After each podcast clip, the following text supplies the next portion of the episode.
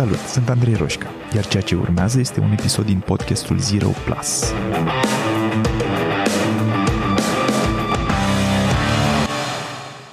Bine ați venit la un nou episod din seria Povești de viață, în care am ca invitat oameni pe care eu îi consider uh, speciali. Ne uităm la momente cheie din uh, viețile lor, în speranța că vom extrage de acolo niște lecții care ni se pot aplica și nouă. Și înainte să începem, vreau doar să vă reamintesc că în această perioadă organizez Chain Strategist Training, unde intenționez să învăț pe câțiva oameni metoda prin care eu lucrez unul la unul și ajut pe alții să-și facă viața și mai bună.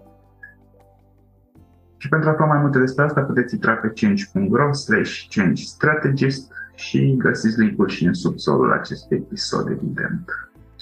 Dar să revenim. Astăzi eu am cu mine pe Oana Madalina Vasiu, unul dintre cei mai vizibili strategi de content de la noi, uh, managing partner la Grai Ventures, gaz la podcastul Thinking Made Visible. Cum e, mă, am zis bine? Mai lipsește da. ceva? Ce mai lipsește? Antreprenor? Mai, mai sunt. Mai, da. mai, mai sunt, chiar îi zicea. Uh, o să încep cu începutul. În primul rând, uh, mulțumesc că, că m-ai invitat. Și ca să completez descrierea ta, mai sunt, în total am 5 joburi astăzi, dar mm-hmm. nu, nu mă mai laud cu asta uh-huh. și lucrez la, um, la restrânge din ele. Uh, mai sunt două poziții de coordonator al activităților de marketing pentru două branduri, Ofera și Onocan. Um, dar așa cum am zis, obiectivul meu în acele contexte este să um, automatizez și să devin doar uh, lead, dar să fiu o echipă. Deci, uh, work in progress la nu mai fi chiar eu. de ce ai zis că nu te, nu te mai lauzi cu ele? Cu faptul că sunt oh.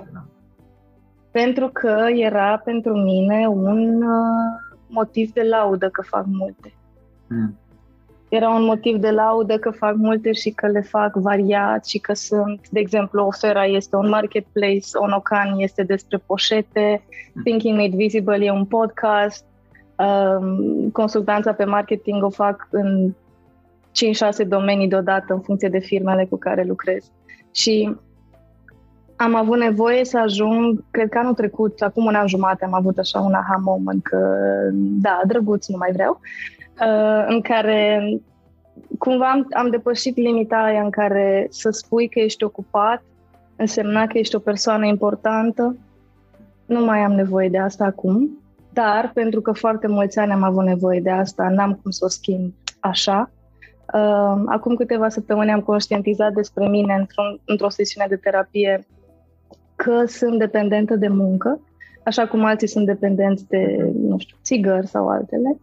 Um, așa că pentru mine faptul că sunt în multe proiecte nu mai este o laudă, adică nu mai, nu mai spun cu uitați-vă la mine cât de puternică sunt eu și câte pot să duc, ci, um, așa cum am făcut și completarea, lucrez la a crea sisteme în care să fiu implicată, dar să nu mai depindă 100% de mine. It's a process. I'm not there yet. Dar mă, mă bucur de conștientizare și mă bucur de de faptul că îmi dau voie. Îmi dau voie să zic că nu mi se mai pare cool să fiu ocupată. Formă de self-love și asta. Așa se zice. Ai asta, asta, fi, nu? Da, da mi-au, mi-au zis alții, da. Mi-au zis alții și mi-aș, mi-aș dori să ajung acolo și mi-aș dori să um, să nu rămân la nivelul de vorbe în vânt și să nu răspund la telefonul care sună inclusiv acum să accept un alt proiect. da, uh, e un, uh, nu e ușor să zici nu. Mm-hmm. Adică se spune că trebuie să înveți să spui nu. Da, dar când spui nu, de fapt sunt foarte multe calcule pe care trebuie să le faci în spate și eu acum învăț să fac acele calcule. Cu ce preț zic da, ce obțin când spun nu. Mm-hmm. Da, se leagă foarte mult de ce îmi propusesem să povestim astăzi, pentru că e și am sună mie că e partea asta de îmbinare dintre viața profesională și cea personală. Mm. Rolurile astea, până la urmă, oricât de mult ne-ar plăcea ce facem, țin de viața profesională. Așa e. Mm-hmm. Da, da, da, da, da. da. Una dintre primele întrebări pe care vreau să-i discutăm era, poate e legată de asta, poate nu tu știi, Um, hai să ne imaginăm că ești în timpul tău liber de om. Mm. Așa. Ești cu, ai o prietenă de pe stradă și da. vă întâlniți cu un cunoscut sau o cunoscută prietene tale și vrea să te prezinte uh-huh. bine acelei persoane. Um, cum ți-ar plăcea să te prezinte? Um, ea e Mădălina, prietena mea. Mm. Atât. Mm. Uh, da, da, da, da. Asta e o altă lecție importantă pentru mine și o chestie pe care am și discutat-o cu prietenele mele. Natura muncii mele face să fie interesant să vorbim la cafea despre, mă, de ce aș putea să fac să marketing. Dar eu m-am săturat de mine să vorbesc despre marketing. și atunci... da. și atunci, pur și simplu, dacă ar fi să fiu cu una dintre prietenele mele, asta mi-ar plăcea să zică prietena mea, pentru că, în calitate de om dependent de muncă, unul dintre prețurile pe care le-am plătit a fost în relațiile de prietenie. Um, am șansa să am prieteni care au insistat mai hai, hai afară, ieși la cafea, hai să mergem la o plimbare. Uh, și nu am rupt de tot legăturile, dar în acest moment, pentru mine, este o muncă asumată și conștientă să păstrez relațiile. Din simplu fapt că, deși am de lucru, o sun pe o prietenă și zic hai să mergem împreună undeva să lucrăm. Chiar dacă stăm doar la aceeași masă și fiecare își bea cafea și butonează mm. la laptop, but this is my effort până în momentul în care se va echilibra această dependență pe care o am de contextul de muncă. Um, de asta, pentru mine, în acest moment, ar valora mai mult eticheta de prietena mea decât prietena mea care se ocupă cu. Dacă persoana respectivă ar vrea să știe și tu ce faci în viața de zi cu zi, aș spune că lucrez în content marketing și că uh, îmi place foarte mult să găsesc soluții pentru diversi oameni și companii legate de marketing și atât. mă gândesc că asta presupune și o, uh, un efort conștient de a uh, sublinia, poate descoperi ce alte ce altceva, ce alte părți de identitate mai există în afară de. Da. Uh. Da, pentru că sau um, hai să iau cu începutul, ca tipologie psihologică, știu că am pe cine vorba aia, Uh, tiparul meu este extern. Da? Eu am fost, a, așa s-a întâmplat în contextul din adolescența mea, în planul personal, nu primeam atât de multă admirație cât primeam în planul profesional de atunci, școală, liceu, dans, pentru că făceam dans de performanță. Și atunci, contextele în care îmi primeam aprecierea erau cele de muncă. Treaba asta a continuat și după 20-21 de ani pentru că venisem în Cluj, acasă era destul de greu să explic ce lucrez, marketing online, prin 2012-2013 era oare ce-o fi aia. Și atunci acasă eram în continuare copilul, mezinul familiei care a plecat la Cluj Um, în relațiile cu prietenii era greu de explicat, dar când veneam la Cluj eram uh, un angajat foarte bun care își face treaba și care vrea să performeze și să crească. Și atunci m-am alimentat foarte mult din contextul profesional. Atât de mult încât inclusiv când mergeam acasă, oamenii cu care mă întâlneam, din curiozitate, duceau discuțiile tot spre profesional. Și atunci foarte mulți ani, vreo 9-10 ani, a fost despre a construi profesionalul și a fost minunat că a fost așa. Sunt extrem de recunoscătoare, dar ce simt acum este că profesionalul ar avea de câștigat dacă Mădălina, femeia, omul, și-ar da voie să integreze etichetele care sunt dincolo de profesional. Și am zis intenționat că profesionalul ar avea de câștigat, um, pentru că oboseala cronică îmi scade și mie performanța. Și atunci, dacă vreau să fac performanță, trebuie să-i creez omului spațiul în care să plece un weekend la munte, fără să deschidă laptopul ca să scrie ceva. da. Uh, de unde ești tu? Din Târgu Mureș. Din Târgu Mureș. Da. Um, ce, ai zis mezina, uh, ai frați, surori mai multe? Mai... Nu, mai am, mai am o soră mai mare. Uh, eu, nimeni nu se aștepta ca eu să fiu cea care pleacă de acasă. Mm. Pentru că eram mămoasă și așa, nu știu, sensibilă, cred că ăsta e cuvântul. Uh, și de asta când s-a întâmplat foarte mulți ani, vreo cinci, era constant în fiecare weekend conversația când te întorci. Și abia după vreo șase ani am îndrăznit să spun nu mă întorc. Dar, uh, na, a fost, uh, și acolo legat de etichetă. Mm. Și acolo a fost o confuzie legat de ești plecat sau nu ești plecat, locuiești în Cluj sau locuiești în Mureș. Uh, sunt din Cluj, sunt în Cluj, sunt din Târgu Mureș, dar uh, și acolo a fost și în continuare este și când mă întreabă cineva, mai ales în străinătate, de unde ești, zâmbesc cu mine și zic, ă, Cluj-Napoca. ai, uh, ai menționat că ai făcut dans, asta ai zis? Mm-hmm. De ce vârstă? Uh, de la 10 ani la 20. Ok. Da, 20, 20, 21. Dar ultimul an a fost așa că nu voiam să mă rup de ce însemna familia de acolo și mai mergeam din când în când, dar competiții și concursuri și spectacole au fost vreo 90 ani. Ce fel de dans?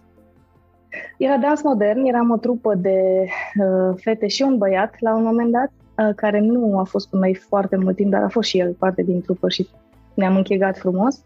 Um, și eram uh, majoretele orașului, uh, dansatoarele la zilele orașului cu trupele care veneau din București.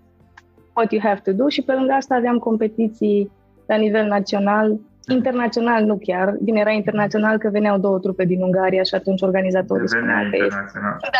Da, da, dar realist vorbind erau uh, competiții naționale. Sunt curios cum te cum simți că te-a influențat asta, partea asta de, oh. de la 10 la 20 ani? Poți să repeți partea de?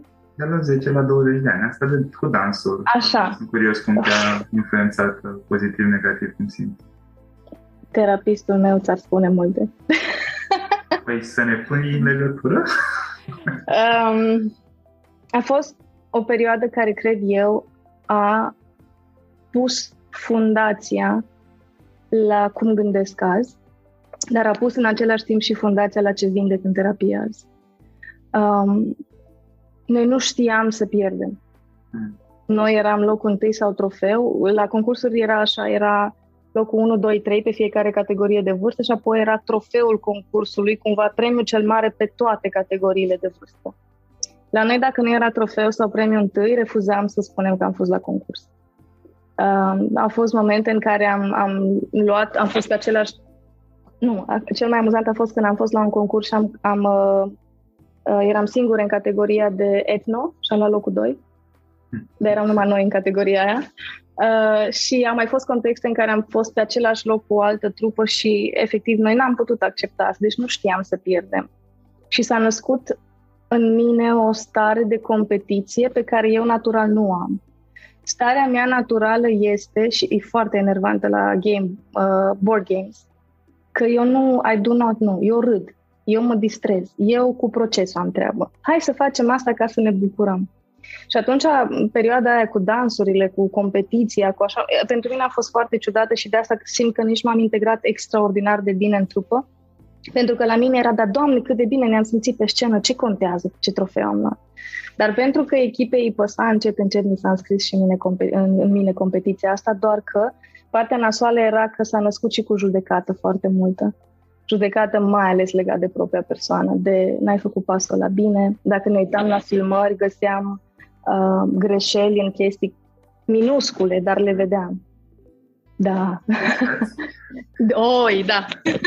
Da, da, da. Și era greu, era grea chestia asta pentru că, așa cum ți-am zis, noi nu acceptam că greșeam și um, partea bună este că am învățat să fiu cetecist, cum zicea mama, care mă ajută în munca mea, doar că nu ajută când îți găsești ție defecte la orice pas. Învățat să fii cum erai? Um, controlul calității, știi cum era în fabrică, ah, controlul tehnic al calității. Da, da, da, da, da. da. Uh, nu vin foarte mult în cap legat de ce ai spus. Mi se pare că, dacă, dacă înțeleg bine despre ce vorbești tu aici, este ceea ce în psihologie se numește performance-based self-worth. Mm, da, amin, ca cum, da. E ca și cum dezvoltăm sentimentul ăsta de cât de valoroși suntem, bazat pe cât de performanți suntem. Și ne de asta am cinci joburi. Mm-hmm. adică eu um, mă mir că am curajul să zic așa deschis, dar îl am tocmai pentru că știu că lumea, lumea îmi scrie mesaje cu te apreciez pentru cât de multe faci și răspunsul meu este te rog să nu faci asta. Pentru că aprecierea asta nu e reală. Lumea nu știe prețul din spate. Lumea are impresia că ce scriu pe social media este Mădălina sau îmi scriu oameni, te știu de pe Facebook sau din podcast. Nu, nu mă știi. Nu, nu mă știu. Ăla, este un, exact. ăla este un brand. Și sunt om de marketing care știe ce pune în brand și ce nu pune în brand. Și atunci, uh, discuțiile despre burnout, discuțiile despre uneori plâng seara la cât de mult am lucrat, uneori plâng dimineața că iar n-am timp să mă duc la sală cât aș vrea să mă duc la sală. Astea nu le scriu pe Facebook. Și atunci, partea asta de, cum ai zis tu, o, o, nevoia de a face performanță ca să simt eu că sunt valoroasă, nu e absolut deloc o chestie ușoară de vindecat. Și acum știu că în mintea oamenilor este bine, mă, ți-o fi și ție greu că ai terminat facultatea cu 10 pe linie. Ce era în spate, de fapt? Da, era nevoia de a avea un cămin curat pentru că eram super fricoasă să stau cu necunoscuți și îmi trebuia o cameră în care să pot să stau cu cunoscuți. De asta era 10 pe linie, nu pentru că îmi doream eu. Era tot timpul o motivație externă, exact cum s-am zis. Mhm. Da, e, mă bucur că vorbești despre lucrurile astea, pentru că Asta e motivul principal pentru care am început să fac uh, seria asta de discuții. Um, pentru că mi se pare că e important să prezentăm imaginea, mă rog, completă, dar mai, cât mai aproape de completă, știi? Um, uh-huh. Și vreau să subliniez ceva, că ai spus mai devreme și simt eu nevoia să dau ceva aici. Ne-ai spus despre partea de branding și faptul că știi ce să comunici și ce să nu comunici. Aș vrea să subliniez aici ceva, pentru că știu că în oameni, printre oamenii care ne ascultă sunt oameni care știu marketing și branding, dar sunt și oameni care sunt mai depărtați de zona asta. Asta uh, e un proces nu natural, dar normal pentru cineva care are o imagine pe care are nevoie să-și o uh, promoveze și să-și o cultive pentru interes profesional uh, și de fapt nu e despre a denatura ceva, este doar despre a alege ce din ceea ce ești are sens să pui out there astfel încât să te ajute. E despre a sublinia puncte forte și despre a nu spama audiența cu lucruri care poate nu sunt relevante pentru ei, dar sunt relevante pentru tine. Și pe lângă asta, aș mai îndrăzni să adaug, sunt unele lucruri care sunt doar ale mele. Da, clar. Eu nu cred în profil personal pe Facebook. Da, nu. Adică e profilul lui Marc. Ai o audiență. Exact, Niște exact, exact. Care se uită la tine, nu, nu mai ești doar tu. Da.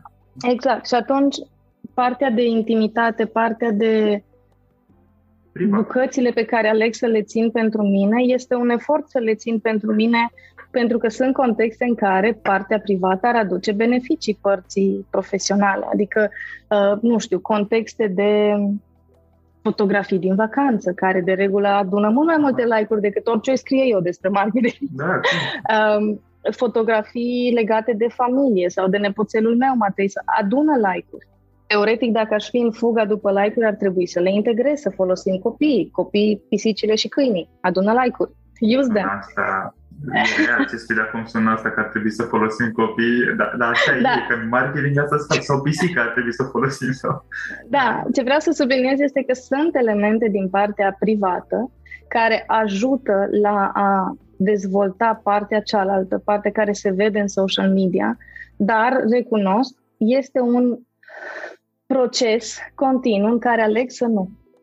Și da, sunt momente în care mă întreabă cineva, dar tu ai viață personală? Am, dar nu e online atât de mult. Sau cel mult, dacă este, este pe stories ca să dispară în 24 de ore. um, mi mai trebuie să atenția ceva când, când vorbești despre partea asta de, de dans da. uh, și despre performanță special și despre da. cum te raportezi la a câștiga, cum ai învățat să te raportezi la a câștiga. Uh-huh. Uh, E o văd foarte similară cu uh, experiența pe care am avut-o eu în, în uh, mediul de business uh, și unde e tot despre performanță foarte mult. Mi se pare că pe, pe de o parte înnăsprește, te face mai aspru, mai uh, da, trebuie să țin gros un pic pielea, că altfel o să doară. Um, performanța în general. Dar în același timp mi se pare aproape paradoxal ce spui, pentru că descrii o zonă de dans pe care, ok, chiar și la nivel de performanță, eu o asociez mai degrabă cu o zonă de energie feminină și în același timp, dacă o facem la nivel de, încercăm să facem la nivel de performanță și cu suficientă presiune acolo, bănuiala mea este că face ceea ce face și mediul de business și anume că dezvoltă sau subliniază mai degrabă energie masculină. Dansam hip-hop, hmm. care nu este cu feminin. Uh, la 22, 23 de ani, hmm. când am terminat cu dansul din Mureș și am venit la Cluj, eu nu știam Uh, rutina mea de viață implica dans, antrenamente de două ori pe săptămână, cel puțin o dată pe săptămână sau spectacole. Eu nu știam fără. Um, și am căutat să fac niște dansuri potrivite vârstei. Și erau dansurile latino, dansurile sociale latino, salsa, bachata, kizomba. Mm-hmm. Și mă duc eu după 10 ani de hip-hop, băiețoasă, pentru că, da, energia masculină se activează acolo. Chiar dacă este dans, se vedea cât de greu ne este ca trupă de fete să dansăm feminin în momentul în care am încercat să facem o coregrafie latină. Nu, noi știam cu cod, cu umăr, cu presiune, cu izolarea mușchilor, dar cu feminin, cu flow, cu eram... Cu mhm. Și m-am dus eu la cursul de salsa în Cluj. Cu gândul că am făcut 10 ani, adică s-ar putea să nici nu am nevoie de cursul de începător. Și ajung acolo și le văd pe fete feminine, gesturi, uh, pantaloni mulați, mai purtam de regulă pantaloni largi, tocuri în loc de Adidas și în mintea mea era cei cu voi. Sunteți nebune toate, sunteți niște pisici.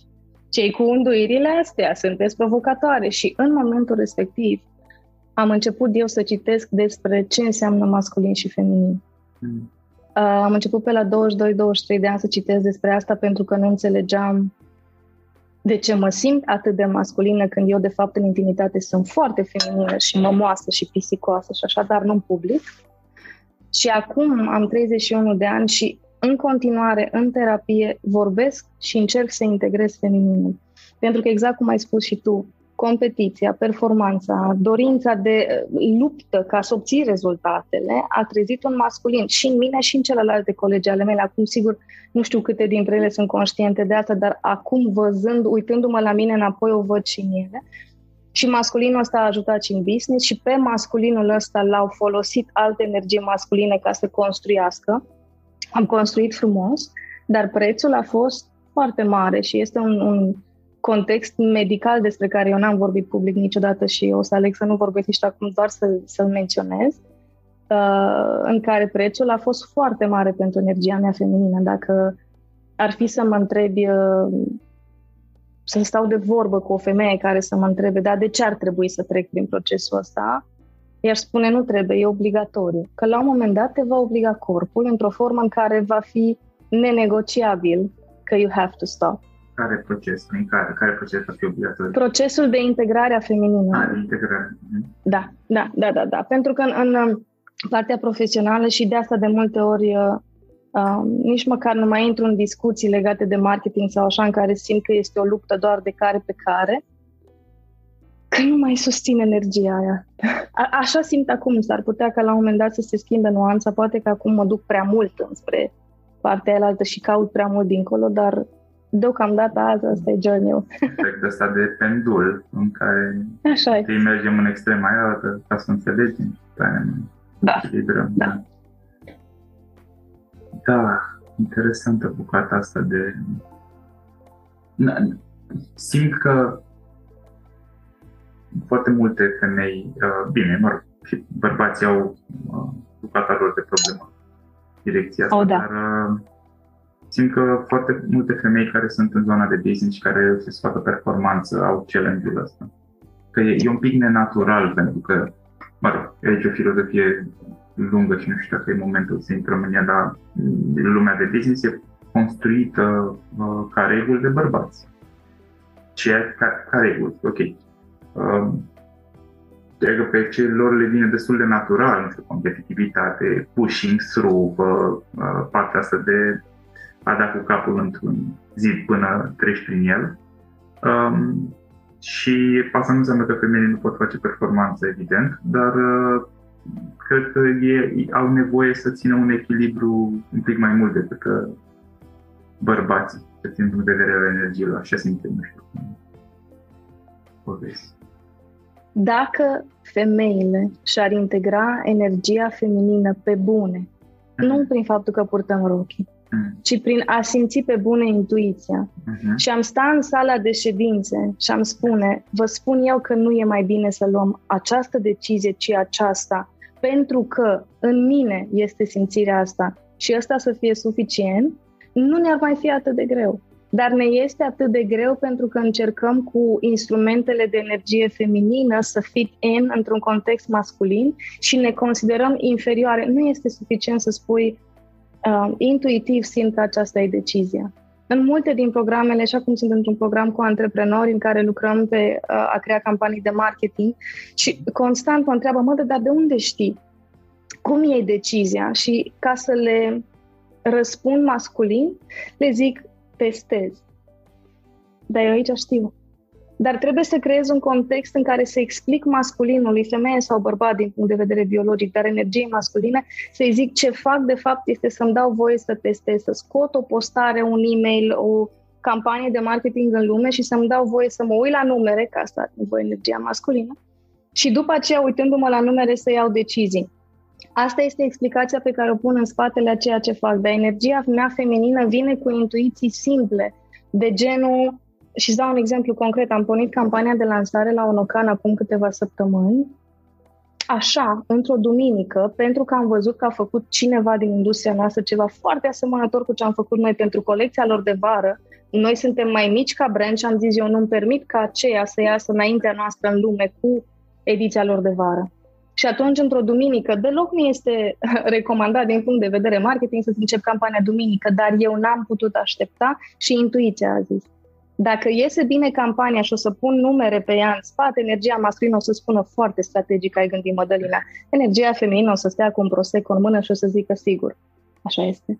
De asta zic că femeile ce au de făcut este doar să integreze femininul pe bune și să înțeleagă că noi nu facem business cum fac bărbații, dar putem face la același nivel de performanță. Cum se schimbă, nu ce obținem. Numai că e exact cum ai zis tu, lumea asta, businessul e construită pe masculin.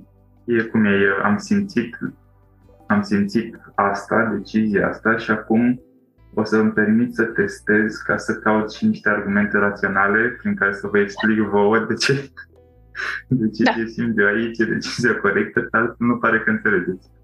Da, da. Și, nu, și nu vă pot preda mai departe. Adică oamenii au da. nevoie, dacă, dacă aș spune, uh, hai să facem un curs de campanii de marketing, primele trei săptămâni sunt despre intuiție. Ha? nu s-ar scrie nimeni.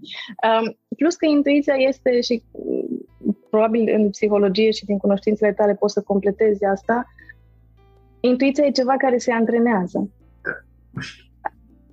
Și atunci, în momentul în care am făcut această decizie de a porni campania într-o duminică, deși sigur era planificată în ziua de vârf, a email marketing, whatever, um, uitându-mă ulterior înapoi, dacă mi iese, o să spun intuiția mea a avut dreptate.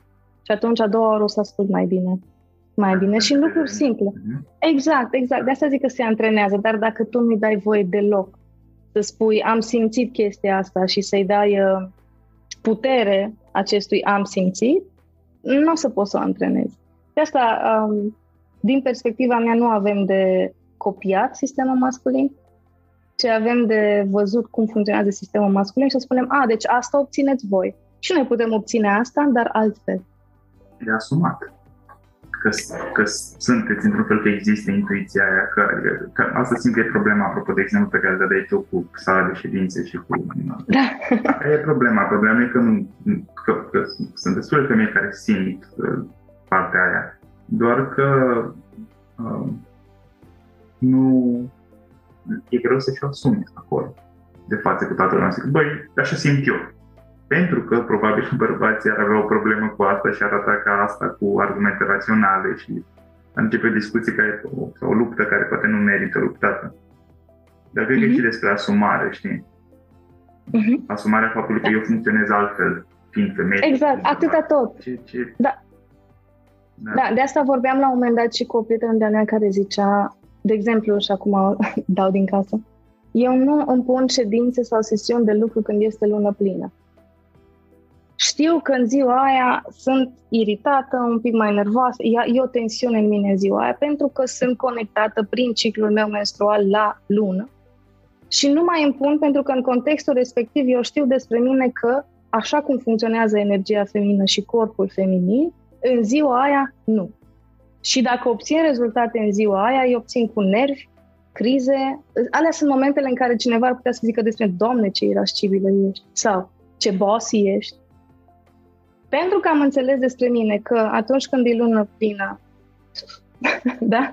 nu mă mai pun în contexte în care să dau, să, să-mi fac rău, să, să am după aceea, apropo de judecată, da? Tot eu pe mine mă judecă. Ceilalți din jur să zic că poate o fi avut o zi mai rea. Dar eu cu mine știu că am avut o zi mai rea iarăși, într-o altă lună, pentru că, înțelegi, ca să nu mai creez contextele alea. Dacă e lună plină, nu o să ai ședință cu mine în ziua aia. Poate să fie miercuri. nu pun. nu vreau să-mi pun. Nu vreau să mai... Asta cred că nu știm nici bărbați, nici femei. Să ne găsim zonele în care strălucim. Cred că se vorbește mult despre zona de geniu în partea de spiritualitate și psihologie. Să-mi găsesc zona mea de geniu și să creez cât mai multe contexte în care să trăiesc acea zonă de geniu. La mine nu se întâmplă în lună plină. Punct. Și am înțeles asta pentru că are legătură cu ciclul menstrual și așa mai departe, pe care toate femeile îl au și atenție, și bărbații îl au, doar că pentru că ei nu studiază despre asta, nu-și dau seama ce se întâmplă în ziua în care dintr-o dată nu le mai place de ei în oglindă, sunt ciufuți, n-au chef, azi nu. Și acolo există explicație, numai că nu o băgăm în seamă atât de mult. Mie îmi place foarte mult că de când suntem împreună, Ștefan mă întreabă, auzi, îți foarte nașpa astăzi, îi ceva cu luna? E, ok. Deci este loc ca femininul să vină să completeze pe lângă masculin și să-i spună înțeleg că astăzi ești mai iritat, e firesc, energiile sunt altfel și să nu par nebună că zic asta și mai ales să pot să pun partea aia de strategie, marketing și structură lângă asta, fără să intre în luptă. Mm-hmm. Um, în afară de partea asta cu 10, perioada 10-20 de ani. Da. Um, dacă te gândești la copilăria ta, e, e un moment ăsta cheie care îți vine în minte acum, în care simți că a făcut o ramificație de asta și trebuie să iei la stânga sau la dreapta și ai luat într-o direcție și a contat, pe care să poți să cirești, nu? A fost la 19 ani alegerea de a merge la facultate, dar o să revin la asta pentru că înainte de asta a fost intrarea la liceu. Eu în clasele 1-8 am făcut așa, clasele 1-4 la o școală normală, de la noi de pe stradă, clasa a 5-a 6 la liceul de artă, care era în centrul orașului, deci a trebuit să învăț să mă, mă duc cu autobuzul singură. În conte- Eu eram foarte mică de înălțime, nici acum nu sunt înaltă, dar atunci eram și mai mărunțică. Și apoi, clasa a 7-8, am revenit la o școală de cartier pentru că părinții mei considerau că nu fac suficientă cultură generală la școala, uh, la liceul de artă și nu se făcea nici instrument la nivelul la care le-ar fi plăcut lor performanță. Da? Um, în clasele 1-8, schimbând trei școli, am avut șansa să văd ce înseamnă diversitatea. Șocul pe care eu l-am avut când m-am dus la liceul de artă și eram cu colegi de toate culorile, uh, din familii cu background-uri foarte diferite, a fost un moment care mie mi-a zis lumea asta e mai mare decât știi tu. Mm. Dar după aceea, uh, îmi fac pattern-urile, da? elasticele care te trag înapoi, m-am întors la o școală normală de cartier în care a dispărut diversitatea, nu mai era chiar atât de mare. Pentru mine, intrarea la liceu, într-un liceu în care din nou regăseam copii din cartiere diferite, unii cu mai mulți bani, alții cu mai puțin bani, unii pe care îi aduceau părinții cu mașina la școală, alții veneau pe jos, mi-a deschis încă o dată ideea de, de fapt, lumea așa ar trebui să fie cu diversitate. Și acela a fost momentul de cotitură pentru mine personal, pentru că am devenit curioasă legat de cum sunt alții. A fost fain că aveam curiozitatea asta și m-a făcut să-mi deschid mintea. Partea negativă a curiozității astea era că nu aparțineam de niciun grup. Eu eram prietenă cu tocilarii clase, eram prietenă cu rockerii clase, eram prietenă cu băieții din clasă, eram cea mai bună prietenă a băieților din clasă. Um, eram cu maneliștii dacă era petrecere și trebuia să fie și faptul că erai cu toată lumea însemna că n-aparțineai în totalitate nimănui.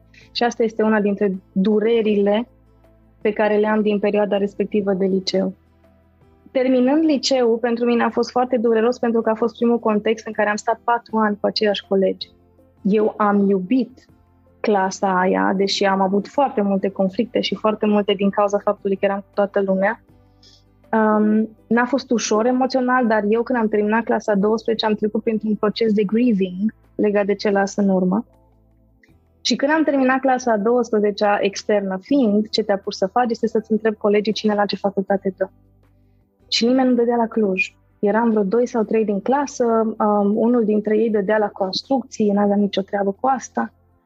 Și am ales uh, pe primele trei poziții trei facultăți din Târgu Mureș și următoarele două poziții, două din Cluj. Era două noaptea, țin minte ora pentru că cuptorul cu microunde, pe care erau actele pe care aveam să le depunem a doua zi, are ceas. Și m-am trezit la două noaptea și m-am dus și am schimbat ordinea pe foaie. Am bifat diferit și am pus Clujul prima dată și mama când s-a trezit dimineața și a văzut că e Cluj prima cum adică, stai că era Mureșul. Puiul care nu trebuia să plece de acasă a bifat. Ce m-a trezit la două jumate noaptea să mă duc să schimb pe cuptorul cu microunde gri din bucătăria întunecată foile? Analiza Intuiția. Și... Da, da. M-am uitat. matematice. Da. exact. Ăla a fost un moment de cotitură foarte important și un moment pe care îl menționez des când vorbesc cu studenții ca să le întăresc ideea că e suficient să simți tu că este sau nu este locul tău acolo și că ar fi minunat să ai curajul să-ți asumi, pentru că am avut colegi care au simțit asta pentru ei, dar nu au făcut modificarea și ani mai târziu, când ne-au întâlnit, au zis, știi, și acum regret că n-am încercat măcar să văd dacă mi-ar plăcea la Cluj. Um, Asta au fost momentele de cotitură, intrarea la liceu în care am întâlnit din nou diversitatea și mi-am dat seama nu numai că îmi place, dar sunt curioasă să înțeleg de ce gândești așa, ce e diferit la tine. Și apoi momentul de la două jumate noapte în care la 19 ani am schimbat ordinea facultăților și asta m-a făcut să fiu la Cluj, la facultate, ulterior să rămân în, în acest oraș. Da, e un exemplu foarte mișto de intuiție și ascultat intuiție. Și al modului în care vine și operează uh-huh. de obicei așa un lightning strike uh, un, cum era definit, era un, un sentiment de claritate, de știu. Uh-huh. Nu știu de unde știu, dar știu. Da. Asta e. Da. Și a venit cu foarte multă frică. Foarte păi, importantă nuanța da. asta. Că multă lume spune, păi da, dacă intuiția este despre știu, atunci dacă știi, n-ar trebui să simți frică. Nu, eu am tremurat până în ultimul moment când am depus dosarul și când am aflat că sunt admisă la două, facu- două specializări de la aceeași facultate din Cluj și trebuia să aleg între ele, din nou am mers pe intuiție. Dar frica era enorm. De unde știu că nu era mai bine să fi făcut jurnalism în loc să fac comunicare și relații publice? Așa am simțit. Da, nu știi, dar e da. prost. Nu știi, dar în același timp știi și chiar scrisesem, cred că zilele trecute pe Facebook că fear is just, um, nu, courage is just fear expressed uh, with praying. Adică în momentul în care ai curaj, de fapt tu ai frică, numai că scui rugăciuni lângă frica respectivă și la se numește ah, curaj. Da. da. și eu am și eu mai multe episoade de podcast despre zona asta de curaj problema curajului nu se pune decât dacă există frică. Că dacă uh-huh. nu ți-e frică de ceva, nu ai nevoie. Niciun fel de curaj. Nu ai nevoie de curaj da. să faci ceva. Adică curajul apare doar în context în care există deja frică. Așa e. Da. Cum a fost? Uh, îmi imaginez, uh, am, îmi imaginez că o parte din, hai să zicem, drive-ul tău inițial, cel puțin, înspre zona asta de performanță a venit de la părinți, că na, așa funcționează. Dar da. sunt curios să dacă îți vin în minte niște lucruri, și poate unul de la fiecare, niște lucruri care te-au influențat în bine. Ceva ce poate te-au învățat de vreme sau ți-au insuflat, poate nu ți-au zis cuvânt cu cuvânt. Um, mama are vorba asta, să faci cât de bine poți orice faci. Mm. Dacă te pui să ștergi masa de praf, fă foarte bine. Dacă nu vrei să o faci foarte bine, nu te apuca. Mai tare mă încurci dacă faci ceva uh, fușerit, cum zice aia. Uh-huh. Mai tare mă încurci pentru că eu cred că tu ai făcut și apoi vin și văd că n-ai făcut la nivelul la care mă așteptam și mă enervează și îmi dă de lucru. Dacă nu vrei să faci, mai bine spunem că nu vrei să faci ce fac eu, dar nu fă de mântuială. Hmm. Asta era, asta era uh, uh, energia care venea în dacă faci ceva, pe fă bine, dacă nu mai bine nu-l fă. Și de la tata este faptul că tata a fost, uh, este fotbalist. Eu și Laura am crescut pe, în weekenduri pe terenul de fotbal de la Electromureș, uh, din Târgu Mureș. Tata a jucat până în divizia C, cred, cred că a prins și B, dar nu știu exact. Nu știu exact. Eram copii de mingi. Ne mai luam mingi în față, ne mai, da, fugeam pe acolo, că era tata jucat și noi eram cu el la meci.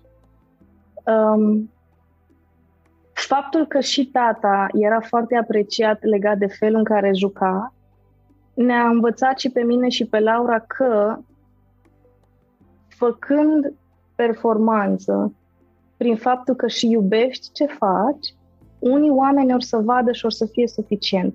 Pentru noi copii fiind, faptul că tata se juca cu mingea nu era o competiție, nu știam că e competiție, nu. Pentru noi era tata se joacă. Și de asta, pentru noi, foarte și eu și Laura cred că am făcut toate sporturile pe care le puteai face atunci în orașul nostru. Handball, volei, badminton, am încercat și basket, dar eram prea mici de înălțime. Jucam fotbal cu tata și cu băieții din spatele blocului. Efectiv ne-am împins tata spre toate contextele astea ca să ne creeze uh, oportunitatea să alegem ce ne place. Asta era cel mai important pentru el.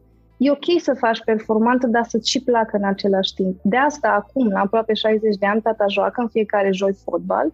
De multe ori joacă cu echipa de 40 de ani și îl cheamă când au meciuri importante la divizia lor de amatori, pentru că are energia, chiar dacă nu mai are poate zvâcul, dar are energia aia de hai să ne simțim bine în proces. El chiar crede că dacă te simți bine în proces, e mai fain decât dacă doar obții rezultatul final. Și astea două combinate luat de la mama cu dacă chiar faci ceva, fă, fă bine, combinat cu plăcerea tatei de a face lucruri din plăcere, nu neapărat pentru rezultat, ne-a format și zic nea pentru că și în Laura recunosc chestia asta, ne-a format um, treaba asta de curiozitate spre performanță și eu și ea simt că acum avem de adăugat pe lângă partea de performanță și partea de na și hai să și trăim frumos. So, yeah. M-am gândit foarte mult la partea asta de cum echilibrăm, pentru că mi-a devenit clar la un moment dat că avem nevoie să conținem noi și să echilibrăm părțile astea două, pe de-o parte o capacitate de a face performanță, nu știu dacă la cel mai înalt nivel, dar la un nivel suficient de înalt încât să ne fie bine, să nu ne lipsească lucruri, să obținem da. niște respect, niște lucruri de care avem nevoie cu toții. Um, pe de altă parte, um, focusul ăsta, focalizarea pe a avea o viață, a și trăi, a ne și bucura de lucrurile pe care le avem în jur, nu doar a împinge să obținem mai mult în termen de rezultate. Și m-am, m-am gândit foarte mult la echilibrul ăsta și mi-a devenit foarte evident și lucrând foarte mult cu clienți, dar și din experiența proprie, că e foarte greu să le faci în același timp. Și de obicei ce se întâmplă este că pornim dintr-o extremă și la un dat ne dăm seama că nu e suficient aia sau că ne încurcă în anumite moduri și încercăm să dezvoltăm pe cealaltă. Și doar plecăm din zona de cum ai povestit tu, în care ai avut un focus pe uh, performanță și implementare și a face lucruri și la un moment dat ai zis, ok, stai puțin, că parcă se dezechilibrează un pic, hai să dezvolt, să mai lucrez și la partea asta, la altă. Ori e invers. Sunt uh-huh. oameni care sunt foarte relaxați, sunt uh, prea relaxați, dacă se poate, și, și la un moment dat, poate la vârste similare cu a ta și a vârsta noastră, um, încep să simtă că nu se pot bucura cu adevărat de viață pentru că nu au muncit suficient sau nu au fost suficient de serioși în direcțiile alea și au nevoie să schimbe un pic în partea asta altă. Uh-huh. Și mă gândeam că pare, și curios cum vezi și tu asta, de zic, uh, pare totuși și că nu avem de ales, adică nu că nu avem de ales, că nu suntem suficient de conștienți încât să alegem în momentele alea când suntem tine, foarte tine. Dar pare că e totuși un pic mai profitabil să te duci prea mult înspre performanță mai devreme în viață, mai degrabă decât mai târziu. Pare că în perioadele ulterioare, când începi să-ți dai seama că nu e totul despre muncă, performanță, rezultate, pare că în perioadele astea te ajută să ai deja o formă de stabilitate, recunoaștere, uh, niște skill-uri care vin din faptul că ai muncit mult, că, că nu mai zic de structură, ca să poți să te relaxezi. Cum vezi asta?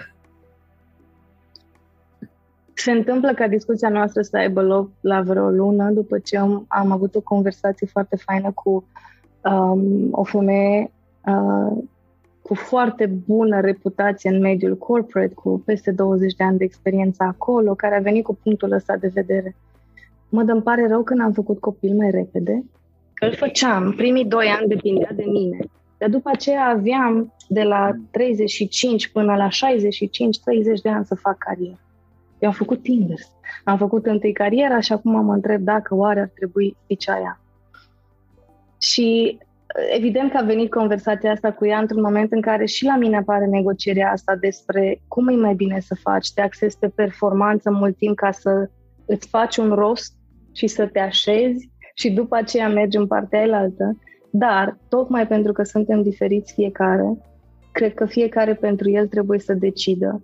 Sunt multe contexte care dictează asta. Dacă ai fost într-un mediu de familie în care n-ai avut libertate, la 20 de ani când pleci de acolo o să faci tot ce poți ca să obții libertatea respectivă și uneori ca să obții libertatea trebuie să faci performanță. Și nu-ți dai seama că tu de fapt n-ai libertate atunci și îți amintești pe la vreo 30 de ani că stai un pic, eu de asta am început să lucrez de fapt, ca să trăiesc că am libertate, ok, now I want it. Uh, sau este invers, sunt um, um, cei care n-au avut armonie foarte faină în familie și spun îmi doresc să am o familie de tânăr ca să pot să construiesc familia așa cum mi-aș fi dorit eu să o am. Mm. Dincolo de cum e mai bine sau mai rău, depinde întotdeauna de background din care venim. Mm. Um, dictează foarte mult asta și mai, mai am eu o convingere legat de cât de important este să fii conștient dacă tu ești pentru neamul tău acela care trebuie să rupă pattern um, între prietenii mei sau în generația mea văd des asta, că venim să nu întotdeauna să rupem, măcar să punem sub semnul întrebării, dar de ce ar trebui să fac și eu așa? Și la mine în familie este un exemplu foarte fain legat de asta, la nivel de verișor, de neam larg, nu doar noi patru ca familie mică. Uh, la noi în familie, majoritatea verișorilor, și mă refer aici că doi, trei dintre noi, din peste 15 cât suntem, au avut relații din adolescență care s-au continuat cu căsătorie și acum cu copii. Trei dintre noi rupem firul prin faptul că n-am respectat pattern Părinții noștri, din partea tatei, și ei vin din relații de când erau tineri până acum unele căsnicii de 40 de ani.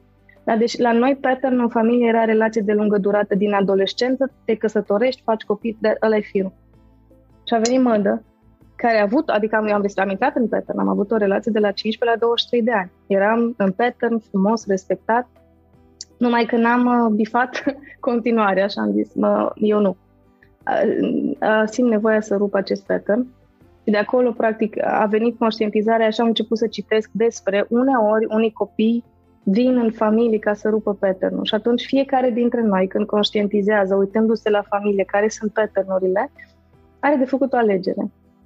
Îmi place pattern ăsta pentru că e clar că, la fel cum este cu convingerile pozitive, mhm. negative, este și cu cele pozitive, adică pattern pot să fie și de bine. Îmi place pattern ăsta, cum arată, mă văd trăind de la... Dacă da, keep doing it. La mine a fost cu nu. There has to be more and something different. Și atunci am ales să rup. Um, completez asta cu decizia respectivă legat de mai bine performanță până la 30-35 de ani și după aceea să trăiești sau invers. Depinde care este pattern în familia ta și dacă alegi să-l urmezi sau dacă alegi să-l te pui acolo un punct și să zici mă duc la stânga, de data asta voi ați mers toți în dreapta. Îmi aduc aminte, uh, ascultându-te, mi-aduc aminte de o, un col pe care l-am avut eu acum niște ani, pe la două-trei noaptea pe ora de Statele Unite. La două noapte e ceva magic, vezi? La două noapte da. se întâmplă ceva. Aveam o discuție cu într-una dintre formări cu Chloe Madanes. Chloe Madanes este psihoterapeută, fondatoare a școlii de psihoterapie strategică familială din Statele Unite. Și una dintre colegele mele de formare atunci a, a venit la ea cu un challenge pe care îl avea și eram și noi acolo și ascultam și mai interveneam. Și era vorba despre, era ceva legat de dorința ei de a face copil sau nu, cumva tot în dovadă exactă de performanță. Și mi-aduc aminte replica pe care a dat-o Madanes, fiindcă mi s-a părut foarte amuzant, real și valoros, dar amuzant pentru că venea de la o tanti de 80 de ani aproape sau ceva. Uh, i-a zis, cred că nu înțelegi. Rolul principal al terapiei este să nu dai traumele mai departe încă generații. Și cred că foarte multă lume uh, scapă din vedere imaginea asta mai de sus. Uh, că nu suntem doar mijlocul vieții noastre, suntem și parte dintr-un șir de oameni din familia noastră, din țara noastră și că poate că avem niște, uh, poate că unele dintre deciziile noastre vor afecta mult mai mulți oameni și dacă nu ne ocupăm cu asta profesional, în simplu fapt că facem parte dintr-un sistem. Um, ne apropiem de sfârșit. Um, aș mai avea o întrebare. Înainte de întrebarea asta, însă, aș vrea să le spunem, uh, să le spui, să le spunem, dar zic din politețe asta. Oamenilor, uh, unde te găsesc dacă vor să, uh, dacă vor lucruri de la tine? uh, am uneori impresia că sunt peste tot.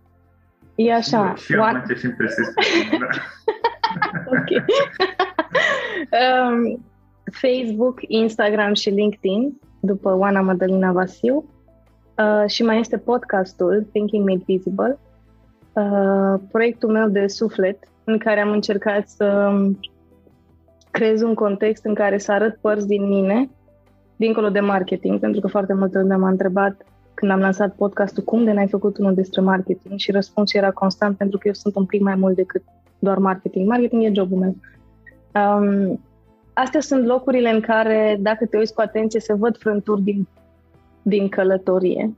Felul în care scriam acum 4-5 ani, felul în care am început partea de branding personal în primele luni de pandemie, um, a suferit îmbunătățiri, îmbunătățirile, zic, eu așa vreau să cred că sunt îmbunătățiri, um, și se vede în felul în care scriu și chiar îmi zicea cineva că a stat la un moment dat trei ore dând scroll la mine pe profil și tot citind postările și că îi se părea delicios că au sens între ele. Și stăm și mă gândeam, aș vrea, din nou, aș vrea să spun că există o strategie în spate, cum că fiecare postare o construiește pe următoarea, dar nu e așa. Este foarte mult intuitiv. Um, așadar, pentru aceia dintre voi care vreți să, să mă găsiți online, Facebook, Instagram, LinkedIn și mai nou TikTok, unde mă străduiesc să fac partea de video, dar uh, pentru că nu este neapărat o prioritate, nu investesc mult timp, dar o să investesc. Um, mă găsiți acolo, vă răspund cu drag la întrebări și mesaje, dar nu răspund prompt. Am învățat să zic asta după ani de zile în care puneam presiune pe mine să răspund în maxim două ore de când îmi scrie cineva. Așadar, dacă vreți să-mi scrieți și nu vă răspund, să știți că nu e rea intenție, e doar că nu am ca obiectiv să răspund ASAP cuiva care îmi scrie pe social media, pentru că există în afară de social media a life. Perfect de acord. Um, deci încă mai am o întrebare. Suntem în, hai să zicem, 2122. Mm. Un an. Mm-hmm. Hai să presupunem că n-am descoperit nemurirea, nici nu ne-am criogenat. Uh, cel mai probabil, noi doi nu vom mai exista. Mm. Uh. nu în forma asta. în forma asta, exact. Mai bine spus.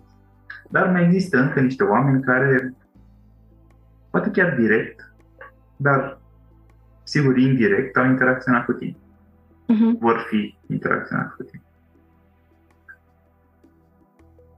E ceva ce ți-ar plăcea să spună că au învățat de la tine urmărindu-te sau urmărindu-ți podcasturile sau videourile sau uitându-se uh-huh. după urma asta. Uh, cu ce să fie? Cu ce ți-ar plăcea să fi rămas? Madalina a fost omul care mi-a amintit să mă bucur de mine și de ce fac. Atât. Asta mi se pare și în, în munca mea de consultant acum. E una dintre întrebările cu care încep când facem ordinea pe care o fac la început. Ce din ce faci azi îți aduce bucurie? Ce din ce faci azi nu îți aduce bucurie? Și încep să lucrez la ce nu îi aduce bucurie antreprenorului ca să-i găsesc oameni cărora le aduce bucurie ca să rămână el doar cu ce îi aduce bucurie. Um, rezultatele cele mai faine pe care le obțin pe partea de marketing dincolo de vânzări, sunt cele în care mă dă primul concediu pe care mi-l iau după 2 ani și sunt așezat în mine și confortabil cu ideea că se va descurca echipa. Sau um, e primul weekend în care mi-am permis să-mi țin telefonul complet închis și am plecat la munte cu copiii.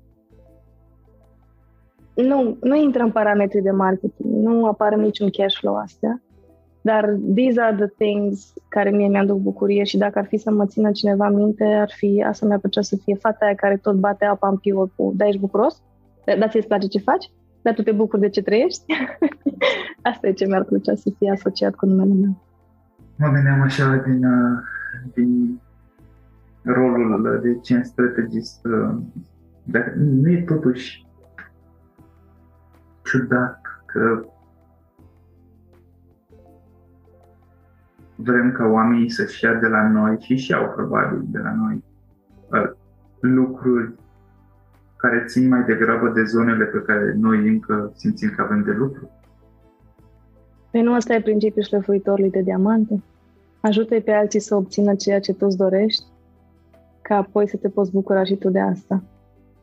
Bucuria, um, apropo de felul meu natural de a fi și apropo de dansuri, Um, în clasa a patra, când am terminat modulul de început, primul an de începător la dansuri, uh, se organizează o serbare competiție în care începătorii fac mai multe grupe. Grupa mea n-a luat nici măcar mențiune. Mi s-a dat diplomă de participare, dar eram lângă scenă și în spatele meu era o verișoară de-a mea mai mare decât mine și de fiecare dată când anunțau locul 3, locul 2, locul 1, eu mă bucuram de parcă noi câștigam. Și la final a venit Nicoleta, verișoara mea, și m-a întrebat mai mă, da, felicitări pentru cum ați dansat, dar voi n-ați câștigat totuși tu așa te bucurai pentru fiecare și îmi spui, dacă în fiecare grup aveam câte o prietenă, cum să nu mă bucur de bucuria ei? Um, să mă bucur de bucuria altuia este rezumatul la ce se predă în cărțile legate de ce ai de adus în lume, contribuția aia. Dacă eu vreau să trăiesc mai multă bucurie, n-am de făcut altceva decât să-i sprijin pe alții să, să, să o trăiască ei. Și atunci chiar vorbeam cu cineva zile trecute și încerca să-și facă ordine în gânduri legate de ce, care e contribuția lui. Și am zis, tu poți să-i ajuți pe oameni să ia decizii. Și a zis, eu, păi da, eu nu pot să iau decizii, eu, asta e cel mai mare minus al meu. Și am zis, da, pentru tine. Dar pentru alții chiar poți contribui cu asta. Um, și da, este paradoxal, dar dacă e să ne uităm la oamenii de succes și oamenii pe care, nu știu, luăm ca exemplu, să disecăm viața lor, asta au făcut. În diferite momente din viețile lor, în funcție de ce și-ar fi dorit să trăiască, au creat contexte în care le-au oferit altora acel lucru.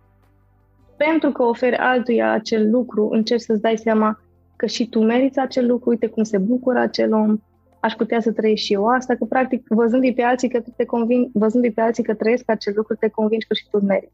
Că de aia nu le trăim, pentru că credem că nu merităm. Mulțumesc, mulțumesc. Mulțumesc și eu.